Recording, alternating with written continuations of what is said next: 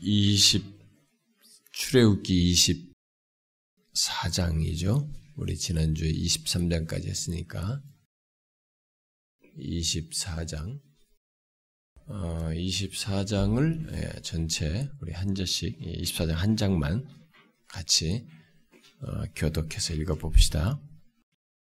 또 모세에게 이르시되 너는 아론과 나답과 아비후와 이스라엘 장로 70명과 함께 여호와께로 올라와 멀리서 경배하고 너 모세만 여호와께 가까이 나오고 그들은 가까이 나오지 말며 백성은 너와 함께 올라오지 말지니라.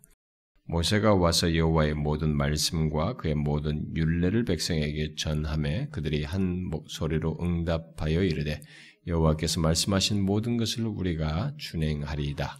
모세가 여호와의 모든 말씀을 기록하고 이른 아침에 일어나 산 안에 제단을 쌓고 이스라엘 열두 지파대로 열두 기둥을 세우 이스라엘 자손의 청년들을 보내어 여호와께 소로 번제와 화목제를 드리게 하고 모세가 피를 가지고 반은 여러 양푼에 담고 반은 제단에 뿌리고 언약서를 가져다가 음, 백성에게 낭독하여 듣게 하니 그들이 이르되 여호와의 모든 말씀을 우리가 준행하리이다.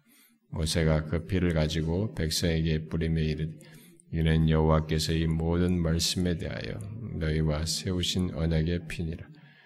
모세와 아론과 나답과 아비우와 이스라엘 장로 70인이 올라가서 이스라엘의 하나님을 보니 그 발 아래에는 청옥을 편 듯하고 하늘같이 청명하더라. 하나님이 이스라엘 자손들의 존귀한 자들에게 손을 대지 아니하였고 그들은 하나님을 뵙고 먹고 마셨더라. 여호와께서 모세에게 이르시되 너는 산에 올라 내게로 와서 거기 있으라. 내가 그들을 가르치도록 내가 율법과 계명을 친히 기록한 돌판을 내게 주리라. 모세가 그의 부하 여호수아와 함께 일어나 모세가 하나님의 산으로 올라가며 장로들에게 이르되 너희는 여기서 우리가 너희에게로 돌아오기까지 기다리라.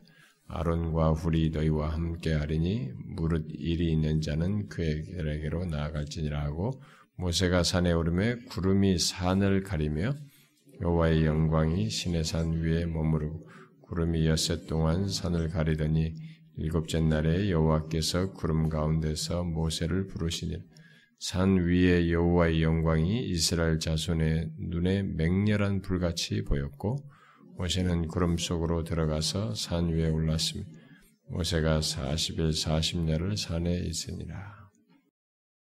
어, 우리가 지난주에 이 제가 이 내용을 살피면서 이거 전체적으로 어, 앞부분부터 20장부터 쭉 얘기하면서 어, 재단 만드는 얘기 어, 제가 얘기했었죠. 어, 재단 어, 재단을 만들 때 하나님께서 어떻게 하라고 하신 것을 얘기했습니다. 그러면서 제가 아, 그때 그 예배에 대해서 그때도 또 예배에 대해서 얘기를 했는데 참 제가 우리 교회에서 예배에 대해서 참 많이 말을 하는 것 같습니다. 우리 교회는 다른 교회처럼 무슨 뭐 특별한 프로그램과 좀 사람들을 뭐 좀 흥미를 불러일으킬 그런 어떤 활동들이 그렇게 많지가 않고 예배와 이렇게 성경 공부, 어, 하나님 말씀을 중심으로 한 뭐 서로 간의 교제 에, 그런 가운데서 뭐 별로 드러나지 않지만 은밀하게 섬기고 봉사하고 섬기는 뭐 이런 것들 그, 교회적으로는 우리가 정말 이 땅의 조국 교회를 위해서 기도하면서 정말 참된 교회가 세워지는 것에 힘쓰고 뭐 이런 것에 우리 교회가 사용되지를 바라고 뭐 이런 것 참 별로 이게 두드러질 것 없고 정말 뭐 장점이 별로 없죠. 우리에게 굳이 장점이라고 할 것도 아니지만 당연히 모두가 장점이어야 하지만 모든 교회는 그들의 교회의 바른 모습, 교회다움과 그 교회의 생기와 생명력 차원에서 중요한 것이 결국 예배죠. 그리고 말씀이고 그것에 따라서 우리가 살고 또 증거하고 뭐 그런 것이죠. 아무래도 그런 것의 중심에 있는 예배는 굉장히 중요하기 때문에 저는 일찍부터 예배에 대한 시리즈를 우리 교회에서 했습니다. 그게 상당히 오래전에 했죠. 예배에 대한 것을 연속적으로 설교도 하고 제가 참 그런 얘기가 성경에 나올 때마다 예배에 대해서 많이 강조를 하고 그렇습니다. 또 지난번에 그 말씀이 나왔을 때도 제가 또 이 얘기를 하고 강조를 했습니다. 그리고 여러분에게만 강조하는 것이 아니고 사실 저는 어디 가서도 집회를 하거나 말씀을 할 때, 음, 처음 만나는 그런 회중들, 뭐 이들의 그 예배하는 모습을 제가 굉장히 잘 쳐다봅니다. 그것은 그들의 모습을 보여주는 것이기도 하거든요. 아, 이들이 하나님을 어떻게 생각하고 있고, 하나님과의 관계를 어떻게 가지고 있고, 자신의 신앙에 있어서 예배가 과연 중심성을 가지고 있는지, 뭐 이런 것들을 어, 엿볼 수도 있기 때문에 예배를 어떻게 하는가, 예배를 잘 드리는지, 이런 것들을 제가 이렇게 좀뭐 자연스럽게 안 보려고 해도 봐집니다. 아, 보게 되는데, 근데 제가 아, 만족스럽게 예배를 잘 드리는 그런 회중을 참 만난 기억이 별로 없어요. 몇번 거의 없는 것 같아. 최근에 갔던 그, 어, 그 교회도 청년들 집회했는데, 청년들이, 어, 찬양은 무슨 뭐 어디 선교단체, 대형 집회 선교단체의 찬양팀과 같을 정도로 찬양팀이 아주 여러 명 뭐, 뭐 제가 거의 눈 감고 있어서 막 어, 잘다 못지 헤아렸습니다. 일곱 여덟 명뭐 이렇게 쫙 있고 이 음악 instrument가 뭐 엄청나요. 스피커며 뭐 이런 거 이 도구들이 굉장히 많아. 뒤에는 막 방송 장비 다 있고 막 다 방송자 앞에 서 있고 막 이다 하는데 무슨 뭐 어디 방송국에 나온 나온 것 같아.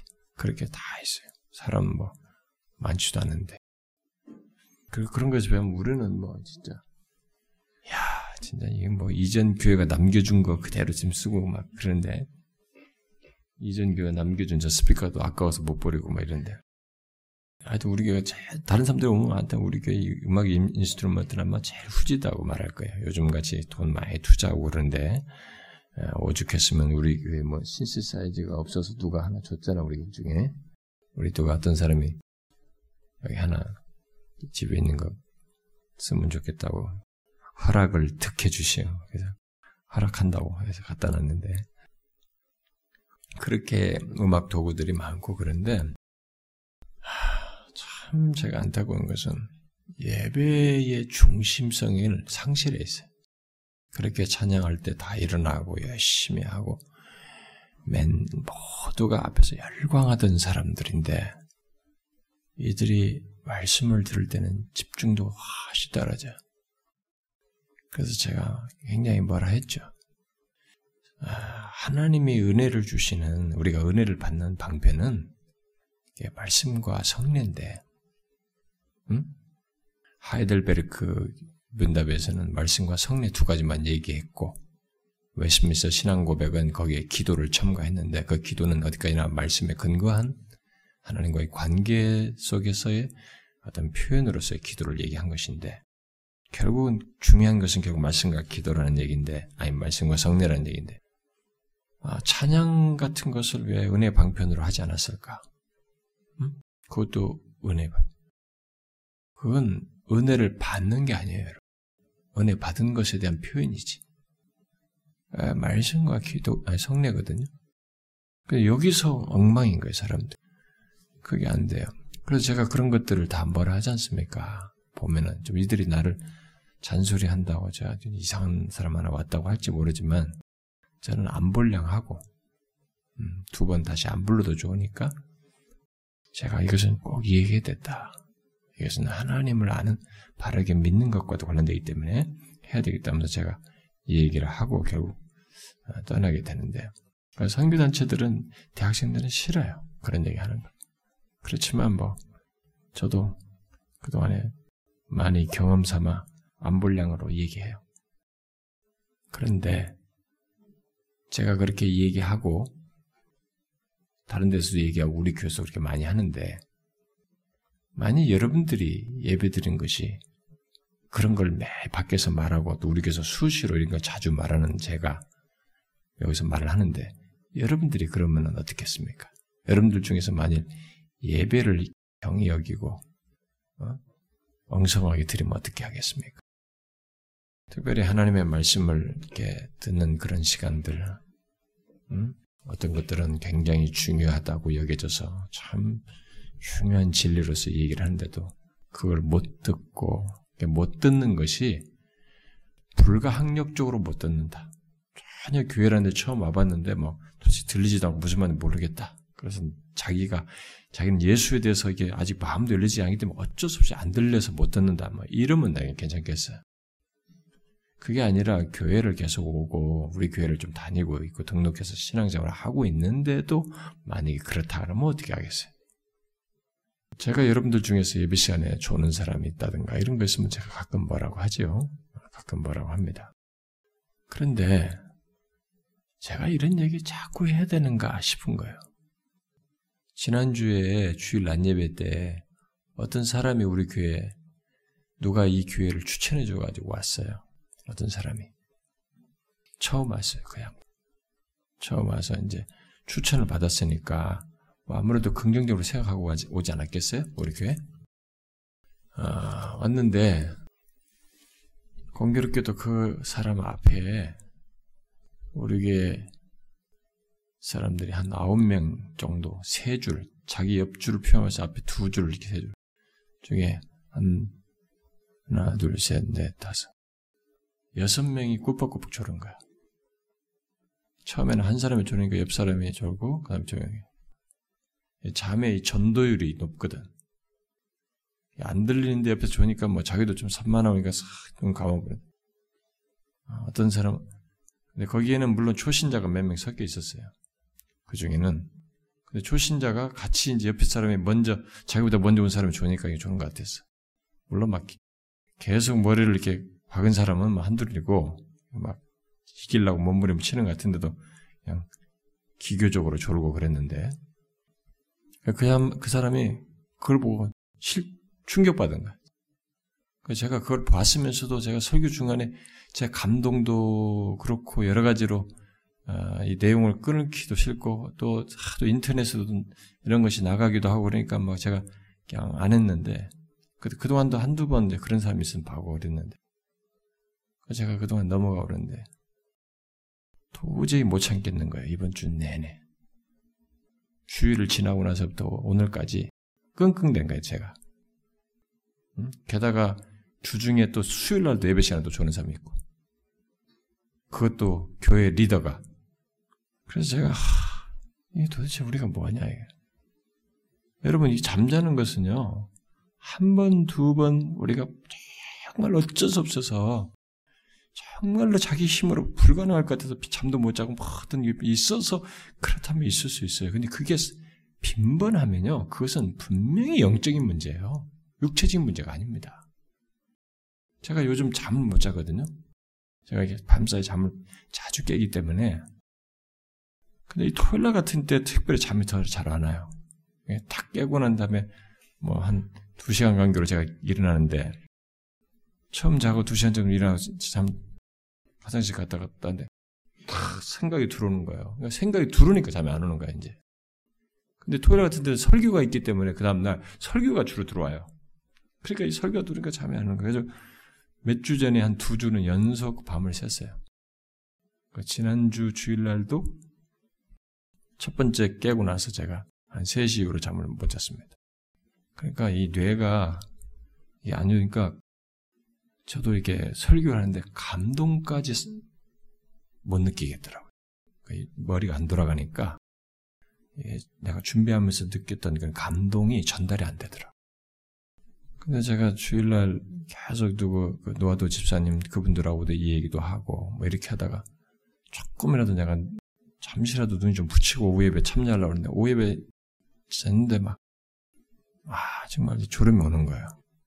한 중간 넘어서부터.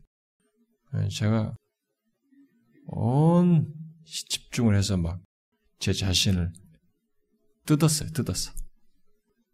여러분들은 모르겠지만 그러면서 제가 예배를 일단 집중해서 드리려고 했습니다. 노력을 해야 되거든요. 하나님을 상대로 하거든.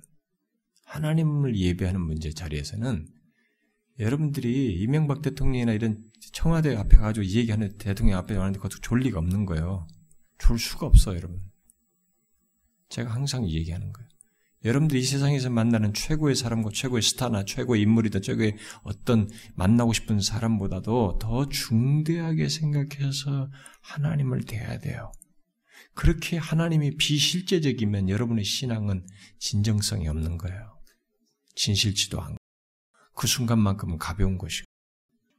물론 지금 제가 여기 얘기하는 데 거기 졸았던 사람들이 그 몇 사람 한 두세 명밖에 없어요, 지금 여기에. 어? 서너 명, 네다섯, 네 명, 다섯 명 여기 없어요, 지금. 그 사람들이 마저 드려야 되는데. 아니, 남들에게 제가 이렇게 얘기하는데, 여기서, 가지고, 지난주 처음 온 사람까지 그것을 통해서 시험 들면 어떻게 하겠어요? 와가지고. 아니, 도대체 어떤 정신 상태이길래 우리 교회 조금이라도 몇 개월 다닌 사람이 그럴 수 있냐, 이거예요. 어? 물론 거기에 등록해서 몇 개월 다닌 사이에 한, 음? 초신자도 온지 우리 교회 온 몇 개월 된 사람도 있지만, 그래도 그동안 여기서 뵙고 듣고 했는데, 그리고 더 오래된 사람도 있는데, 어떻게 해서 예배 시간에 그렇게 좋냐 이거예요. 제가 한 번, 두 번 얘기한 것도 아니고, 하나님이 그렇게 하찮으냐 이거예요. 응? 제가 얘기하는 것은 하나님이에요, 여러분. 다른 거 얘기 아니에요. 오늘날 이 기독교가 말이지, 하나님을 너무 우습게 알다 보니까 예배도 자기들 마음대로 쉽게 가볍게 들여서 그러는데 우리끼리 만든 새로운 문화를 가지고 하나님을 접촉하려고 하는데 이 잘못된 문화 속에 하나님을 가볍게 여기는 것이 막 깊이 들어와 있다고요. 아마 여러분들이 거듭나고 십자가를 공부하면 제 끝부분에 가서 예배를 준비하는 문제를 배웠을 텐데 신자는 토요일을 잘 보내야 됩니다. 모든 날이 우리에게 중요하고 하나님 앞에서 드려야 할 삶의 제사로서의 모든 시간을 삶의 예배를 드리는 것이지만 우리가 이 공식적인 채널로서 온 연합해서 한 회중이 함께 하나님을 경배하는 이 은혜의 자리는 회중적 예배 자리에는 굉장히 중요한 것입니다. 그것은 하나님께서 공식적으로 더 우리에게 은혜를 주시는 자리이기 때문에 그리고 우리를 대면하는 자리이기 때문에 재단에서 얘기잖아요. 재단은 만나는 자리란 말이에요. 어? 구, 구약에서부터 그런 게. 그런 자리이기 때문에 거기는 우리가 더 진중하고 준비되어야 되는 것입니다. 마음이. 그래서 토요일을 잘 보내야 되는 것이에요. 주일을 위해서. 어? 토요일에 늦게까지 뭐 하고, TV 보고 뭐 하고, 어? 인터넷 하고. 이렇게 말하는 사람이 있어요? 아, 그래도 우리가 직장생활 바쁜데 토요일날 그때 저녁에도 쉬어. 어떻게 그런 논리를 가지고 하나님 앞에 들이밀 수 있습니까? 진짜 쉬고 싶으면 일찍 수면에 들어가지. 주님 안에서 갖는 영혼의 안식과 유익을 위해서 주의를 위해서 그렇게 해야지. 어떻게 그럴 수 있냐, 이거. 토요일을 잘 보내야 됩니다. 주의를 준비하는 마음으로.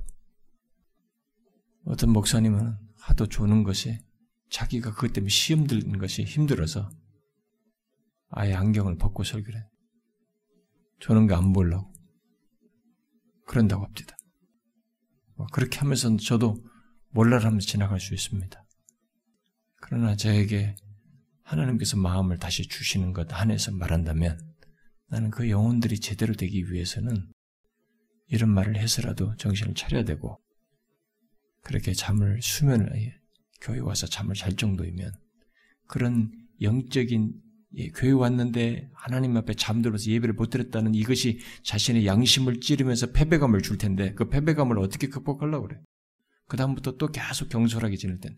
이 패배감은 끝나지 않아요. 거기서 계속 여러분들을 잡아 끌지. 그래도 되는 것처럼. 무슨 이유를 되겠어요? 나는 이렇고 저렇고 무슨 이유를 되겠습니까? 여러분들이 되는 모든 이유는 하나님 앞에서 정당하지 않아요.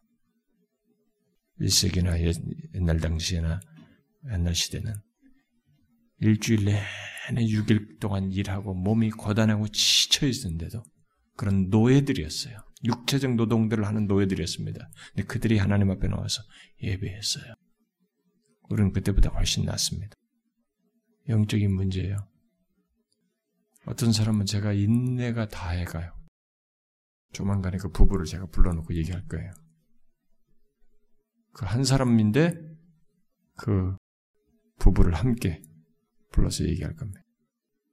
도대체 어떻게 신앙 집안에서 생활을 하길래 주일 이런 예배당에 와서 조는지 그것도 한 번도 아니고 여러 차례. 지난주에 배웠잖아요. 하나님이 자신을 만나는 재단을 어떻게 그렇게까지 직접 간섭하시면서 말씀하시는가.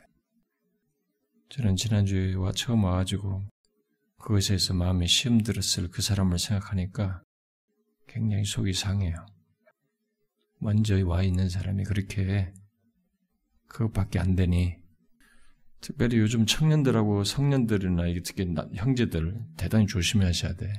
우리 청년들이 요즘 정신 상태가 틀렸어요. 어?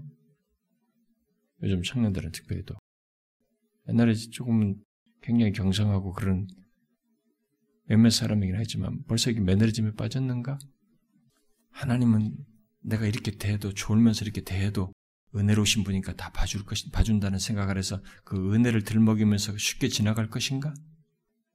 어떤 식으로 이렇게 하나님은 그런 식으로 이렇게 진리를 자기 마음대로 활용해요? 여러분, 그러면 안 됩니다. 저는 우리 교회가 그렇게 되는 것이 원치 않아요. 다른 데 가서 하는 것, 우리 안에서부터 그런 것이 나는 제대로 하나님을 하나님으로 대하는 것을 원합니다.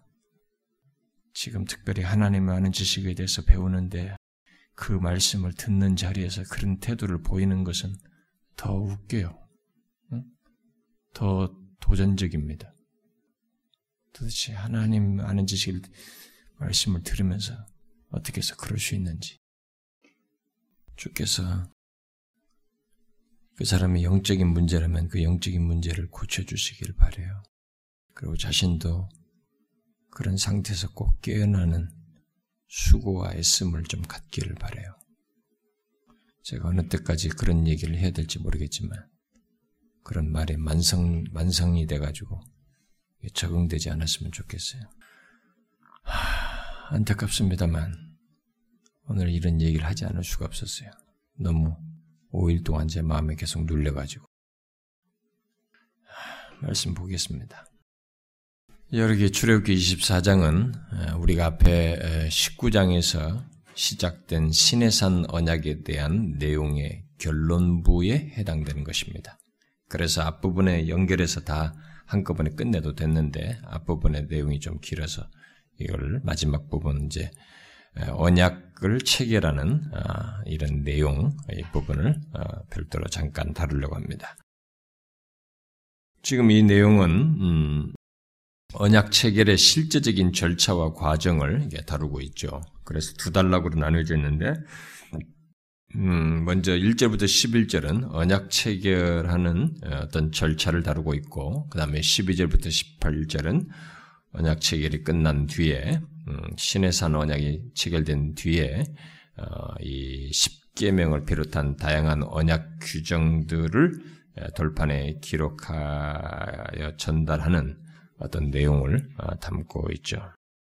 어, 자, 먼저 1절부터 11절을 보게 되면, 음, 모세는 어, 백성들에게 하나님의 모든 말씀을 앞부분에서 하나님 만나고 와서 지금 얘기한 거죠. 그 전하라고 한 거. 지금 우리가 앞부분에 읽었던 내용들이죠. 모든 백성들에게 하나님의 모든 말씀을 전하였습니다.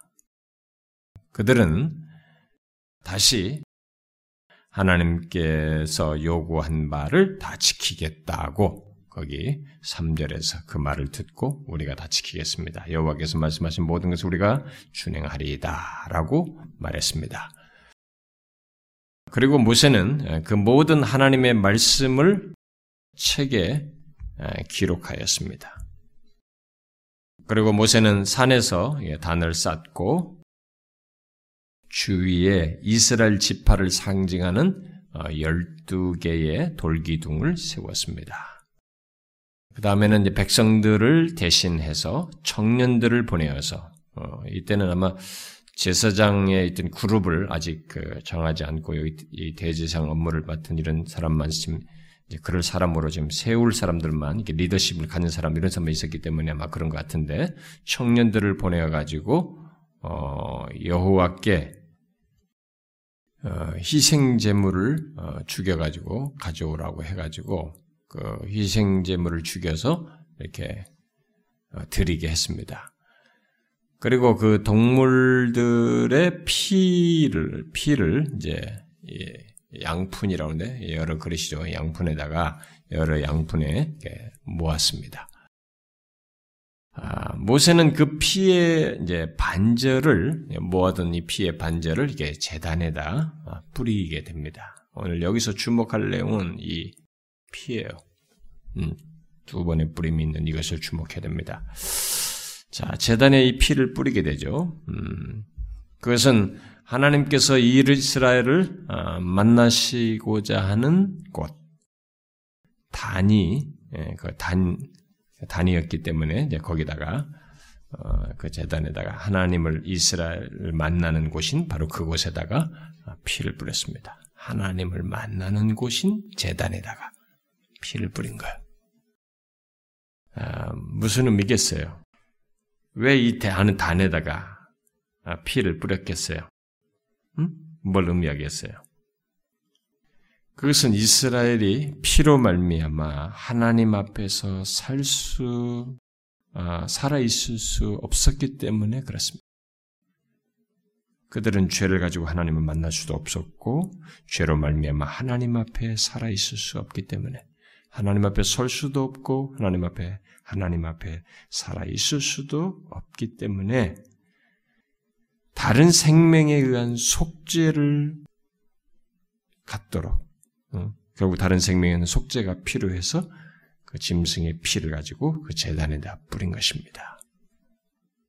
아, 그런데 여러분 히브리서에서 보면은 그런 얘기가 있잖아요. 음, 짐승의 피, 짐승의 생명의 피로는 우리의 속죄를 완전히 이룰 수 없는 것으로 어, 말을 하고 있죠. 왜요? 짐승의 피는 어디까지나 상징인 것입니다. 완전한 생명으로 자기 백성의 생명을 보존하실 예수 그리스도의 보혈의 상징인 것입니다. 그 때문에 그것으로는 완전히 이 속죄를 이룰 수가 없었죠. 하나님의 아들 예수 그리스도께서 생명과 죽음을 통한 순종을 하시지 않으셨다면 어떠한 언약도 있을 수 없고 어떤 언약도 의미가 없게 되죠. 음? 여러분 모든 이, 여기서 맺은 지금 이 언약에 있어서 그리스도께서 자신의 생명으로 죽음을 통해서 순종하심으로써 그 피를 흘리심으로써 어, 그리스도가 중심에 있지 않으면 어, 그리스도의 그런 것이 없으면 이런 언약은 다 의미가 없는 것이에요 성경에. 어, 예수 그리스도의 피 때문에 하나님께서는 죄인 된 자들, 곧 그의 백성들과 언약을 맺으신 것입니다. 구약이라 할지라도 그런 시공간을 초월하는 개념이 계속 있는 거예요. 제가 이런 건 여러 차례 여러분들 얘기했습니다. 음? 예수 그리스도의 피 때문에 하나님께서 이 백성들과 그의 백성들과 언약을 지금 맺으시는 거예요. 응? 언약을 맺으신 거죠. 예수 그리스도의 피 때문에 희생 제사를 드리는 그 짐승의 피로 상징으로 드는 그것을 그 가운데서 그들을 받아 주시는 것입니다. 그들에게 생명을 주시는 것이죠. 그들의 죄를 사하시는 것이죠. 예수 그리스도의 피 때문에. 그러니까 우리는 이제 시공간 개념에 계속 사로잡혀 있기 때문에 자꾸 우리는 사로잡혀서 그래서 예수님은 저 뒤에서 2000년 전에 죽었는데 이제 이것이 어떻게 이들을 뭐 하느냐. 이렇게 뭐 히브리서 말씀이 도대체 뭐냐 말이지 이렇게 생각 구약에나 이 예수 그리스도의 죽고 난이 피로서 흘리심으로서 구속하신 그 이후의 신자나 모든 것에 하나님과의 언약을 맺고 그 속죄함을 받고 구속의 은혜를 언약의 복과 혜택을 누리는 것은 다 시공을 초월해서 예수 그리스도의 피 때문이에요. 이것이 연결 속에서 다 있는 거예요. 그러니까 우리로서는 시간적으로는 이게 공간을 달리하기 때문에 했지만은 상징 속에서 이미 그것은 연결되어 있는 것입니다. 다 예수 그리스도를 예수 그리스도 안에서 전제된 짐승의 피예요. 예수 그리스도의 피 때문에 그 이후에 모든 사람들이 짐승의 피를 드리지 않고도 속죄함과 하나님과 언약 관계를 가지고 모든 것의 혜택을 누릴 수 있는 것입니다. 우리가 계속 이 부분을 생각해야 됩니다. 우리들도 예수의 피 때문에 하나님과의 언약 관계를 갖게 된다, 갖게 됐다는 것.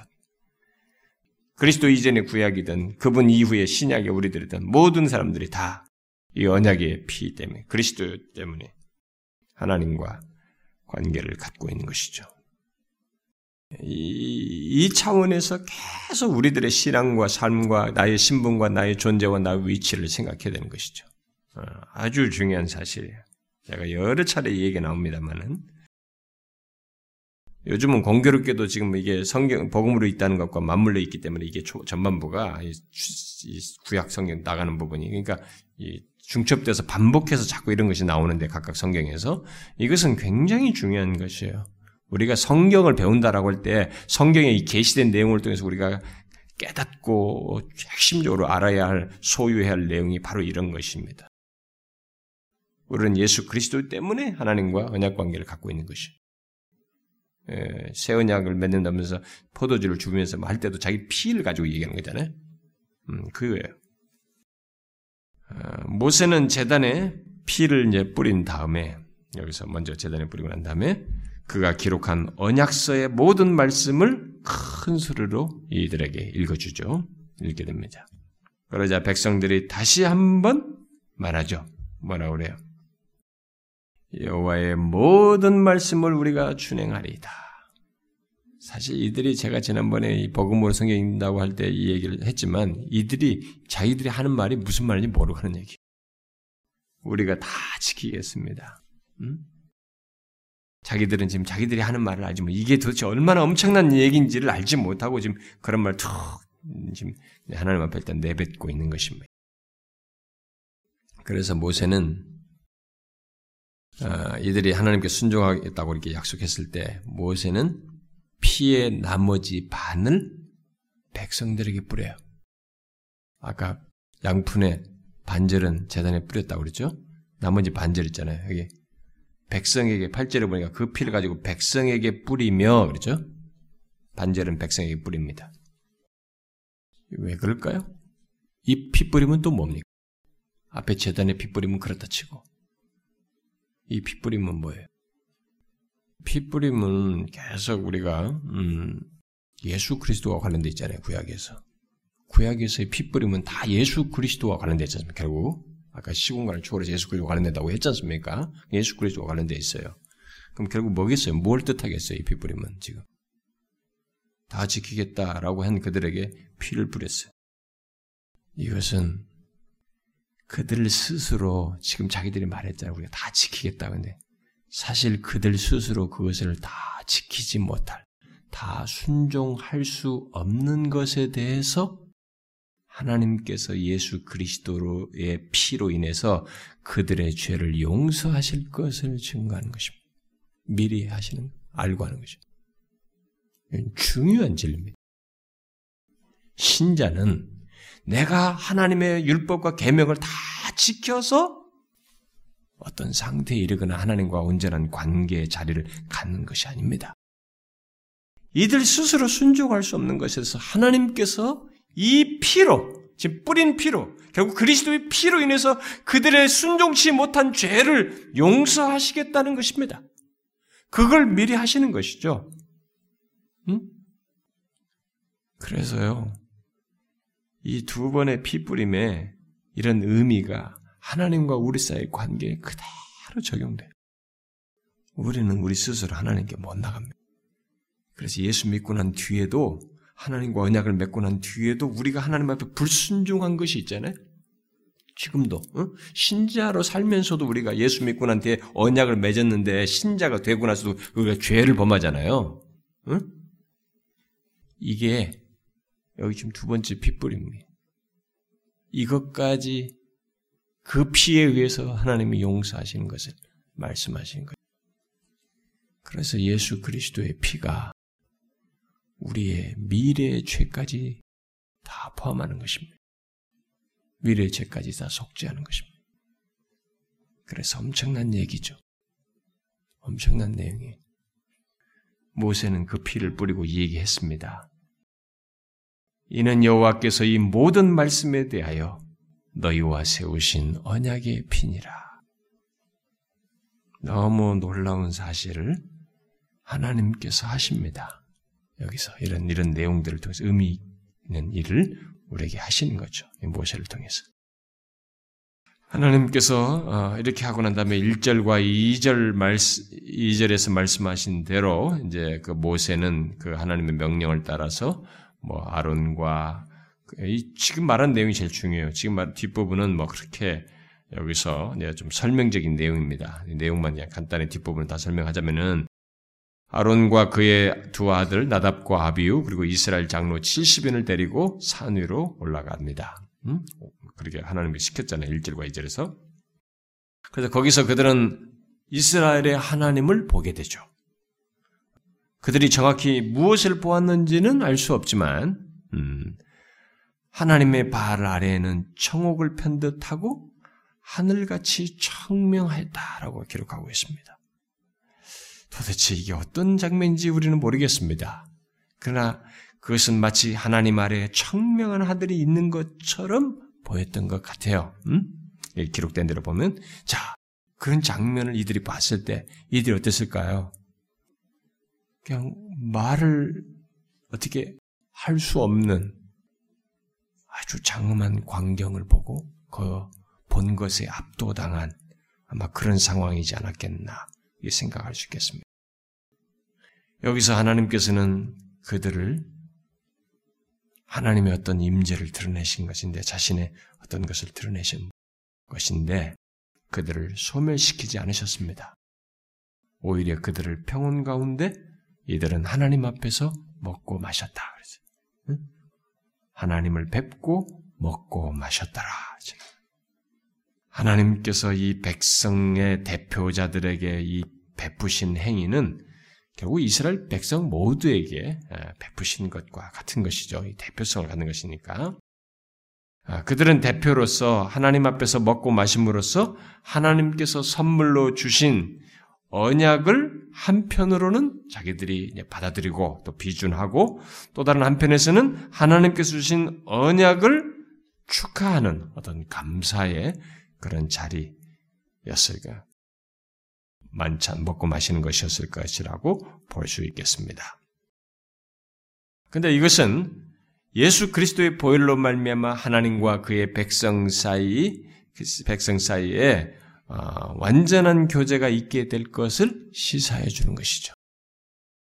이 베뿌림 이후에 이들이 하나님께 앞에서 먹고 마시는 이런 장면은 우리가 예수 그리스도의 보혈로 말미암아 하나님과 그의 백성 사이에 완전한 이와 같은 교제, 교제가 있게 될 것을 시사한다고 볼 수 있겠습니다. 실제로 예수님께서 만찬을 가지시며 제자들에게 이 잔은 내 피로 세우는 새 언약이라고 하시면서 우리들이 그리스도의 만찬을 통해서 하나님과 특별한 언약적인 교제를 갖도록 하셨어요.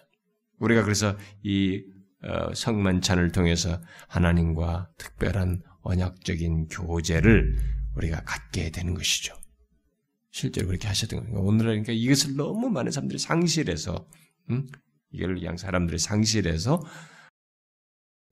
만찬, 성찬을 제대로 하지 않아서 어, 지금 오래 문제가 되고 있습니다만은 사실 이것이 지금 이 여기서 이들이 경험한 것 같은 이런 것이 그리스도 안에서 성취된 것을 우리가 경험하는 거야. 물론 하나님의 이처럼 생생한 현현과 이런 것들은 뭐 그런 것까지 기대할지 모르지만 이미 우리가 한 예수 그리스도 안에서 그런 조건을 가지고 하나님과 언약 관계, 특별한 언약 관계를 누리는 것이 성찬 속에서 조건적으로 허락되기 때문에 일단 그것 자체가 우리에게 그런 중대한 의미를 가지고 있습니다. 그리고 실제 내용도 가지고 있고 그래서 우리가 그것을 성찬을 참 통해서 제대로 누려야 되는 것입니다.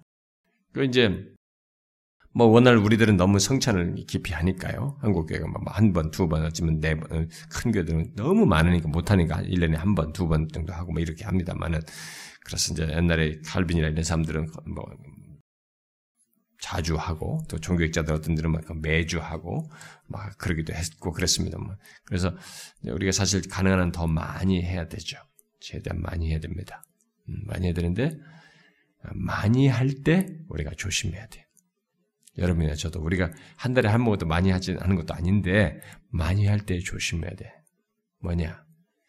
이 중대한 의미를 그리스도의 만찬을 통해서 하나님과의 이런 특별한 언약적인 교제를 갖는다고 하는 사실을 이 성찬을 통해서 우리가 확인하고 실제로 그것을 누리는 그런 자리가 되어야 돼요. 많이 이런 것이 없으면 없이 아 이것이 종교적인 전통 속에서 중요하고 꼭 해야 되고 은혜 방편이니까 이런 지식을 그냥 대입해서 지식을 적용하는 차원에서 그냥 많이 하면 캐톨릭이 미사하는 것하고 비슷해질 수 있어요. 캐톨릭도 미사를 이렇게 반복적으로 하지 않습니까? 그들이 의식적으로 하잖아요. 우리도 그렇게 의식적인 것으로 전락할 수 있습니다. 그러니까 조심해야 돼요. 분명히 이것은 하나님과의 우리가 이렇게 지금 여기 이 장면처럼 음, 예수 피로 하나님과 대면하는 자리예요. 하나님과 우리는 언약 관계에 있음을 확인하는 자리입니다. 그것을 지금 그것을 성찰을 줘서 확인하면서 누리는 자리예요. 우리가 그것을 해야 되는 것이죠. 따라서 누구든지 예수 그리스도의 언약의 피로 말미암아 이게 화목된 화목된 자라면 그는 어, 화평 가운데서 하나님과 교제하며 동행할 수 있습니다. 그게 예수 그리스도의 피로 말미암아 있게 된 엄청난 특권이고 결론이에요. 음? 여러분들은 이것이 어, 얼마나 큰지를 알아야 됩니다. 음. 이 앞에 피가 없으면 안 되는 것이죠. 자, 그 다음에 이제 12절부터 어, 뒤에 18절은 뭐, 간단하게 설명, 설명적인 내용으로, 어, 보면 되겠습니다. 아, 하나님께서는 이, 이 식사 이후에 모세에게 다시 산 정상으로, 산 꼭대기로 올라오라고 하시죠. 그래서 모세만 따로 꼭대기로 올라오라고 했는데, 그 모세만 아마 꼭대기로 올라오라고 한 것은 음, 그에게 그 12절 하반절에 말한 것처럼 율법과 계명을 친히 기록한 돌판을 주어서 그로 하여금 이스라엘 백성들을 가르치기 위해서인 것으로 보죠. 그렇게 직접 기술됐지 않습니까? 12절 하반절에. 어, 모세는 어, 여호수아를 함께 데리고 가죠. 근데 꼭대기 혼자 자기 혼자 오라 그랬으니까 아마 꼭대기까지는 안 가고 어디까지만 조력자로 이제 데려간 것입니다. 여기 이제 여호수아가 이 조력자로 첫 언급되는 것입니다. 한 몇 번 뒤에 언급되는데 여호수아가 여기서부터 이렇게 모세 조력자로 언급됩니다. 그래서 이제 음, 데리고 가죠. 근데 모세는 이제 산에 오르기에 앞서서 어, 장로들에게 자신이 돌아올 때까지 기다리라고 하면서 아론과 후를 이렇게 공백을 메꾸는 리더자로 대리인으로 임명을 하고 갑니다. 자, 모세가 산 위에 올랐을 때 구름이 산을 가득 덮었습니다. 그는 구름, 구름으로 가득한 곳 그 앞에서 6일을 기다려요. 재미죠? 하나님 올라오라고 했는데 6일을 기다리게 하셔요. 그 구름 속에서. 제 7일 돼서 나타나셔요, 하나님. 우리는 이렇게 생각할 수 있습니다. 아, 뭐, 하나님 이렇게 불렀으면 빨리.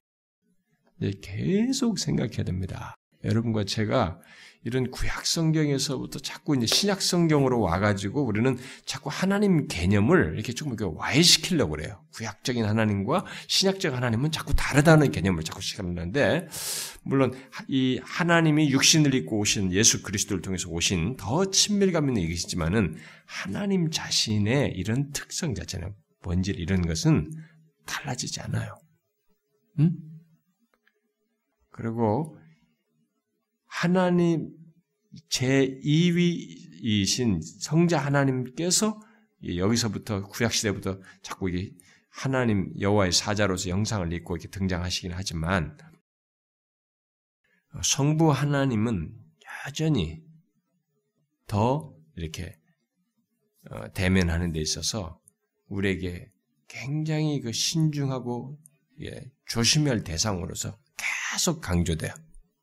여기서도 하나님을 이렇게 탁 쉽게 만나는 대상으로 아니에요.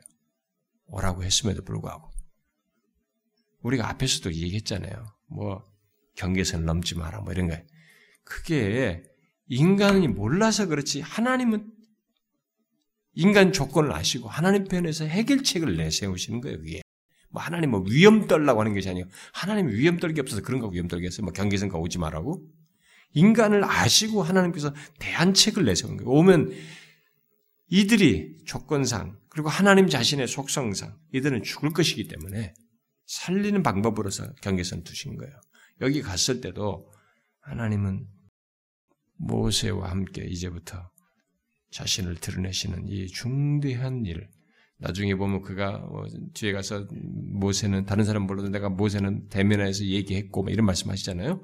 그러니까 그렇게 하시는 대상으로서 만나기 위해서 일종의 6일 동안 예, 기다리게 하셔요. 아마 만날 준비를 하게 하는 것이죠. 그래서 우리가 여러분 하나님께 누가 기도하고 뭘 하나님께 의뢰하고 뭘 할 때 내가 이렇게 했으니까 올라왔으니까 내가 이렇게 하나님께 기도했으니까 뭘 했으니까 하나님 당연히 이렇게 하셔야죠. 이렇게 생각하면 안 되는 것입니다. 내가 올라왔고 하나님 하라고 하는 걸 했고 내가 하나님 앞에 기도하고 기도하라고 해서 기도했고 이렇게 했다 손 치더라도 하나님이 스스로 답하시고 주권적으로 주도적으로 그가 그 다음은 하시는 것이에요. 6일 뒤에 오실 수 있고 7일 뒤에 오실 수 있고 저 뒤에 응답하실 수 있고 안 하실 수도 있어요. 그건 하나님께 달려 있는 것입니다. 내가 이렇게 했으니까 내 그것의 조건에 따라서 하나님이 당연히 움직여줘야 된다라고 생각하면 안 되는 것입니다. 그게 철저하게 하나님 우리 방식대로 믿으려고 하는 것이에요. 그게 아닌 것입니다. 이런 사실 여러분들이 염두에 둬야 돼요. 6일 동안 기다려 한 다음에 제7일에 하나님께서 구름 가운데 그를 부르셨어요. 여기서 여호와의 영광과 아, 산 꼭대기에 뒤덮은 이 구름은 아마 거의 뭐 동일시 되는 것으로 보여지죠. 아, 모세가 그렇게 아, 영광스러운 여호와의 현연의 상황 속에서 하나님을 만나는 동안 이스라엘 백성들은 이제 산 밑에서 이 모습을 막 보는데 산 정상을 전체는 못 봤겠을 거라 봐요. 전체 보지만 그렇지만 정상 부분에 있는 어떤 그런 모습을 아마 올려다 본 것 같습니다. 그런데 그들이 보았을 때 산 위에 하나님의 영광이 뭐처럼 보였다고요? 이 사람들 볼 때는 맹렬한 불같이 보였어요. 막 거기에 맹렬한 불처럼 보였던 것이죠. 음? 아마 이런 어, 현현 방식을 이렇게 드러내 현현 이런 식으로 자기를 이렇게 현현하시는 것을 어 이렇게 백성들로 하여금 보게 하시는 것은 분명히 아마 모세에게 어, 말씀하시는 것들에 대한 권위를 어, 더해 주시고 어, 자신이 모세에게 말씀하는 것에 어떤 권위를 더해 주고 또 이스라엘 백성들로 하여금 지금 그 산 정상에서 하나님을 만나는 모세가 이스라엘의 참된 이 종이요 어, 하나님과 자기 사이에 참된 중보자인 것을 뭐 알게 하시는 그런 외적인 뭐 내용도 포함한다고 볼 수 있겠습니다. 이스라엘 백성들은 그런 걸 보는 거죠. 자기들은 뭐 무서워서도 막 기피했잖아요. 근데 거기서 하나님이 모세를 한 사람 불러놓고 대면해 가지고 엄청난 이 얘기들을 막 이제 하시는 거예요. 여기서 이 장면에서 이제 그래서 7일째 부른 뒤로 40일 동안 이곳에 머무는 것입니다. 예, 우리가 일반적으로 이렇게 얘기해요. 여기서 40일 동안 머무는 걸로. 그러니까 왜냐면 뒤 사건이 이제 40일 동안 머물고 내려온 거예요. 내려왔다고 뒷부분 나온단 말이에요. 여기 32장에 가지고 40일 동안 안, 안 보이니까 왜 이렇게 안 내려온다 딴짓 하잖아요. 그러니까 40일 동안을 이곳에 머물면서 아무것도 먹지 않고 지냈어요. 신명기 9장 9절에 보면 모세가 과거를 회고하면서 얘기할 때 거기서 아무것도 먹지 않고 40일을 지냈다는 것이죠. 하나님을 대면하면서. 그리고 그 기간 동안에 그는 10계명을 하나님께서 직접 쓰시는 것, 돌판에 새겨주는 것을 비롯해서 우리가 여기 뒤에 25장에서부터 31장까지 그리고 금송아지 사건이 중간에 끼어 있는 32장부터 34장 빼고 뒤에 이제 35장부터 또 40장 끝장까지 이 두 부분, 25장부터 31장, 35장부터 40장에 기록된 성막을 짓는 문제, 성막 건축에 대한 것, 그리고 레위기에 나오는 것들, 어, 레위기에 나오는 각종 제사나 어떤 규정들, 뭐 성결법 등 이런 구체적인 내용들을 여기서 이때 하나님부터 받았다고 보는 것입니다. 응? 이때 다 이제 그런 것. 40일 동안 하나님의 상막 짓는 이런 까지 막 디테일하게 가르쳐줘요.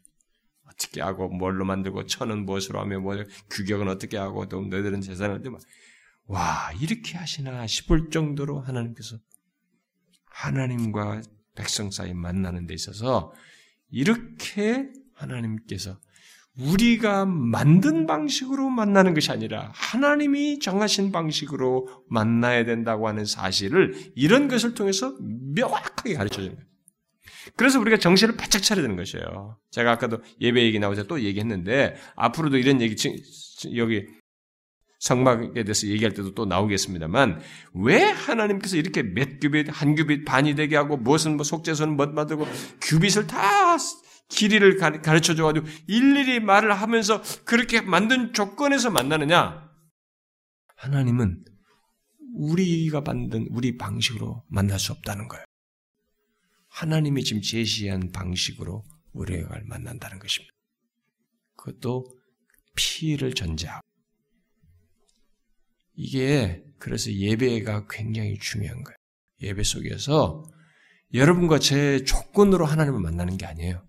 우리가 하나님이 제시하신 그 방식과 하나님이 제시하신 인위적이지 않냐고 하나님 중심적인 조건을 따라서 우리가 준비돼서 예배하고 하나님을 만나려고 하는 것이 바람직한 예배이지 우리가 만든 조건으로 그걸 만나는 것이 아닙니다. 그래서 이제 우리가 그, 그 부분에 서 배우는 거예요. 뒤에 가서 배울 겁니다. 뭐 제가 상세히 하진 않을 겁니다. 뭐 이걸 일일이 의미까지 설명하지 않고 그냥 큰 뭉치로 나가겠습니다만 바로 그걸 얘기하는. 그래서 일일이 다 가르쳐 줘요. 하나씩 하나씩. 그러니까 그걸 40일 동안 음식 떡도 안 먹고 물도 안 마시면서 하나님 대면에서 다 듣는 거지. 그걸 가지고 내려오는 거예요. 모세가 내려올 때 얼굴이 완전히 달, 광채가 났다 그랬죠? 그 옛날 뭐 10개란 영화 보면은 올라갈 때는 이렇게 휘어지지 않은데 막 다 휘어가지고 나타나. 응? 얼굴이 막 머리카락이 휘어져가 내려오죠. 엄청난 우리는 알지 못한 엄청난 일이 있었던 거예요. 사실 하나님이 이 사람을 독대해 가지고 그런 일을 하셨으니까 이 모세가 얼마나 영광스러운 일을 했어요. 근데 이 모세가 그때 했던 그 영광은 골로새서로 가, 아니 고린도서로 가보면 우리가 그리스도 안에서 신자가 돼서 갖는 영광에 비하면 또 아닌 것이. 그러니까 그리스도 안에서 성취된 영광 안에 있는 것이 더 엄청난 것으로 또 설명을 해. 그렇게 보면 여러분과 제가 신자가 돼서 갖게 된 이것은 또 말할 수 없는 것이에요, 여러분. 음, 말할 수 없는 것이.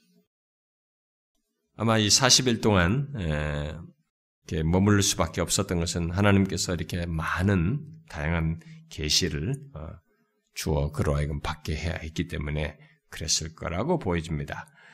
그런데 이때 이스라엘 백성들은 모세가 산에서 더디 온다고 이게 막 이 40에 올라갔는데 여기 보면서 봤잖아. 지금 이 24장까지 보면은 막 아닙니다. 모세가 대신 말해주고 뭐 이렇게 막 무서워하고 막 이렇게 하면서 막 임재도 보고 엄청나게 봤잖아요. 어?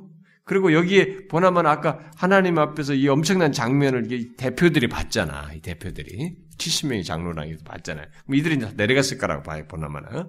그러면 이들도 다 봤을 텐데 아니 그러고 나서 모세가 올라가서 40일 동안 안 내려왔다고. 40일 전에. 그냥 아무것도 안 하고 가만히 리더 없이 40일 지내도 그것도 힘들 수도 있겠어요. 어떤 면에서. 그런데 이런 경험도 있잖아. 지금까지. 뭐 여기서 다 지키겠나이다. 피 뿌리고 언약식 해오고 다 언약을 맺는 이 중대한 언약식까지 다 맺었는데 40일 동안 안 온다고 어떻게 했어요? 아론을 다구쳐 가지고 하나님 만들어라야지. 금속아지 만들었잖아. 그래서 이 시간상으로 보면 이스라엘 백성들의 현실에 대한 지금 이스라엘 백성들이 지금 여기 기다리고 있는 그 현장의 시간적인 연결선상에서 보면 이 모세가 위에서 좀 하나님과 받는 이 내용을 빼고 지금 기다리고 있는 모세 이스라엘 백성들의 그 현실에서 시간을 연장시키자면 여기 24장 이후의 사건은 40일 뒤에 어떤 사건이에요? 출애굽기 32장 사건이에요. 바로 금송아지 사건. 그렇죠? 그래서 어, 이게 이제 제대로 설명하려면 25장부터 31장까지, 그 다음에 35장부터 40장까지를 먼저 설명하고 그것을 얘기하든지, 32장부터 34장을 얘기 아니면 바로 32장부터 34장을 얘기하고 이 두 묶음을 얘기하든지, 이렇게 하면은 순서상으로 출애굽기 내용의 흐름상 맞다고 볼 수 있겠죠. 근데 어쨌든 이들이 그걸 못 기다렸어요. 음. 그러면 우리는 이제 금송아지 사건도 말고 이 언약을 진짜 이렇게 해놓고 뒤 없는 그런 행동들을 뒤에서 한단 말이에요. 자, 그걸 우리가 어떻게 용납할 수 있겠어요? 우리는 모세의 중보가 거기서 나타나고 그렇습니다. 그런데 그것보다 모세의 중보는 이제 거기서 그 선지자로 말한 자기와 같은 선지자인 예수 그리스도를 모형적으로 보여주는 것이기도 합니다만은 특별히 그런 백성들을 하나님께서 여전히 용납하실 수 있는 것은 어떻게 그게 가능하겠어요? 여기서 언약을 다 지키겠다고 했는데 피 뿌렸잖아요, 그 백성들에게. 이 피뿌림이 없는 이 이스라엘은 생각할 수가 없는 거예요. 네? 요걸 잘 아셔야 됩니다. 그러니까 이 피뿌림이 없다면 이스라엘은 존재의 가치가 없어요. 하나님과의 관계 속에서의 어떤 의미를 부여할 수가 없어요. 이 피뿌림이 없으면. 야, 결국 우리는 그들을 순, 그들 스스로 순종할 수 없을 없는 없고 그리스도의 피 안에서 그들의 죄가 용서하시는 일이 없다면 이들은 더 이상 의미가 없는 그런 자인 것을 그 뒤이어서 보여주는 죄악을 통해서 보여줍니다. 어떻게 이들이 그런 죄를 범하는데도 이렇게 약속해놓고 어기는데도 받아들일 수 있는가? 불순종하는 것이 받아들일 수 있는가? 그 이유를 그 대상들의 가능한 이유를 찾는다면 바로 예 피예요. 그리스도의 피입니다. 그분의 중재죠. 그분의 피 안에서 그들을 중재하는 것이죠. 이것 때문에 가능한 것입니다. 이것은 우리도 똑같습니다. 우리도 똑같아요. 그리스도의 피뿌림이 없이는 우리 스스로 하나님의 말씀을 온전히 쫓아서 순종하며 살 수가 없습니다. 그러면 우리가 앞으로도 지을 이런 죄까지도 용납되는데도 내가 하나님 앞에 받아들여 줄 수 있는 것은 그런 나라고 하는 존재의 의미나 가치는 또는 정체성은 어디 있다는 거예요? 바로 그리스도의 피에 있다는 것입니다. 그리스도의 피 때문에 우리는 하나님 앞에서 의미가 있어요. 나라고 하는 존재는 설 수 있으며 죄가 있음에도 불구하고 흠이 있음에도 불구하고 용납될 수 있는 그런 위치를 가지고 있는 것입니다. 심지어 미래까지. 이게 여러분들이 이런 것을 추상적으로 지식으로 가지고 있으면 안 됩니다. 자신의 존재에 이게 새겨진 사실로 가지고 있어야 돼요. 신자는 이게 제일 가치 있는 거예요. 여러분과 저의 가치는 없어요. 우리가 이 세상에서 도토리 기재이고 뭘로 거기서 막 자기 나름대로 가치 부여를 하고 의미 부여를 할 수 있습니다. 뭐 세상에서 높이 평가하는 것들을 소유함으로써. 그런데 하나님 앞에서의 우리의 존재 가치는 이 피 때문에 있어요. 왜냐면 죄 하나만 있어도 하나님 앞에서 우리가 설 수가 없고 생명, 생존할 수가 없는데 그게 가능한 것이 이 피뿌림 때문에 있는 것이거든요. 그래서 여러분과 저의 가치, 그러면 뭐예요? 예수 그리스도. 이렇게 말이 나와야 돼요. 오직 예수 그리스도. 나라는 사람의 의미, 이렇게 죄인임에도 불구하고 내가 이렇게 그래도 하나님 앞에 설 수 있는 조건과 모든 것의 의미와 가치는 오직 예수 그리스도. 이렇게 말해야 되는 것입니다. 우리는 예수 그리스도 때문에 그분의 피 때문에 의미가 있습니다. 그래서 거꾸로도 이렇게 말할 수도 있어요. 너는 사단의 고소대로 뭐 루터가 흔히 말하는 것처럼 너는 죄인이잖아. 너 같은 사람이 무슨 어? 하나님의 자녀이고 뭐야? 너가 그렇게 지금 네가 봐도 네 자신이 그렇게 더럽고 추한데 네가 무슨 종? 그때 우리가 말할 수 있는 것은 나의 나라고 하는 존재의 가치는 네가 말한 그런 내용들 때문이 아니고 그리스도께서 그런 나를 그런 죄를 피 흘려 대속했기 때문에 나는 의미가 있는 것이다. 그 때문에 하나님 앞에서 나는 설 수가 있고 가치가 있는 것이다. 라고 말할 수 있는 것입니다. 그렇게 계속 우리의 모든 것의 가치를 그리스도의 피 안에서 찾는 것이. 이게 신자예요, 여러분. 가장 귀한 것을 얻은 것입니다. 여러분들이 죄 문제를 해결할 수 결정적인 답을 가지고 있는 것입니다. 이 세상의 모든 탁월한 삶도 죄를 해결하지 못해요. 죄에 대한 해답을 못 가지고 있습니다. 그런데 예수 그리스도 안에서 이 죄를 해결한 답을 가지고 있는 것이에요, 우리가. 이걸 말할 수 있는 것입니다. 그래서 신자가 영광스러운 것이죠. 신자가 그래서 복된 것입니다.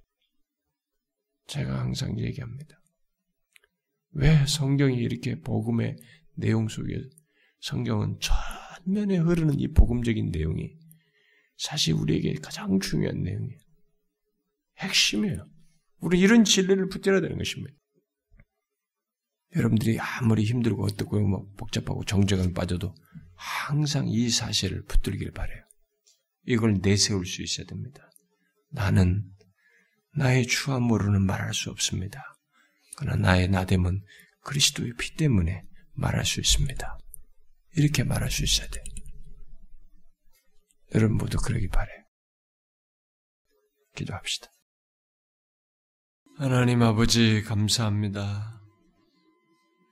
하나님께서 그리스도의 핏부림 안에서 우리를 받아주시고 하나님 앞에서도 자유롭게 설 수 있게 해주시고 죄가 진 조건에 있음에도 불구하고 하나님 앞에서 생명을 누리게 해주시고 참 하나님과 복된 교제를 갖게 해주시니 감사합니다. 특별히 저희들이 언약 가운데 있어도 그 이후에 하나님 앞에 온전치 못한 것까지도 그리스도의 순종 아래서 우리의 불순종을 다 용서하시고 받아주시는 그 대속의 은혜를 인하여 감사드립니다. 하나님 아버지, 저희들이 우리의 이런 존재 가치가 그래서 예수 그리스도의 피에 있음을 알고 그것을 날마다 붙들고 의지하며 나아가는 저희들 되게 하여 주옵소서. 오 주여 여기 모인 우리 사랑하는 지체들이 한 마음으로 하나님 앞에 아랜 것들이 싸우니 우리의 기도를 들어주시옵소서. 주여 우리의 이런 시대와 우리의 영적인 현실이 주님이여 우리 주변에 우군이 없는 것 같사옵고 모두가 적과 같 싸우며 교회와 하나님의 이름을 욕되이 하고 우리를 악한 자 보듯이 보며 예수 믿는 것을 놀림의 대상처럼 보며 도는 이런 현실에 있사오니 이런 가운데서도 하나님이 여전히 살아계셔서 자신의 이름과 영광을 드러내시옵고 사람들을 구원하시며 생명의 역사를 일으키시고 계시는 것을 분명히 우리를 통해서 증거하여 주시옵소서. 우리들의 결함이 많고 먼저 믿는 자임에도 불구하고 이 세상에서 주의 이름과 영광을 온전히 드러내지 못하는 것을 용서하여 주시옵소서. 우리들의 죄악된 본성과 이런 하나님이여 우리 스스로조차도 용납하기 어려운 그런 죄성을 하나님 우리가 가지고 있어서 때때로 하나님 앞에서 온전치 못한 것 때문에 주님 우리가 하나님의 은혜를 구하며 용서를 구할 때가 많습니다.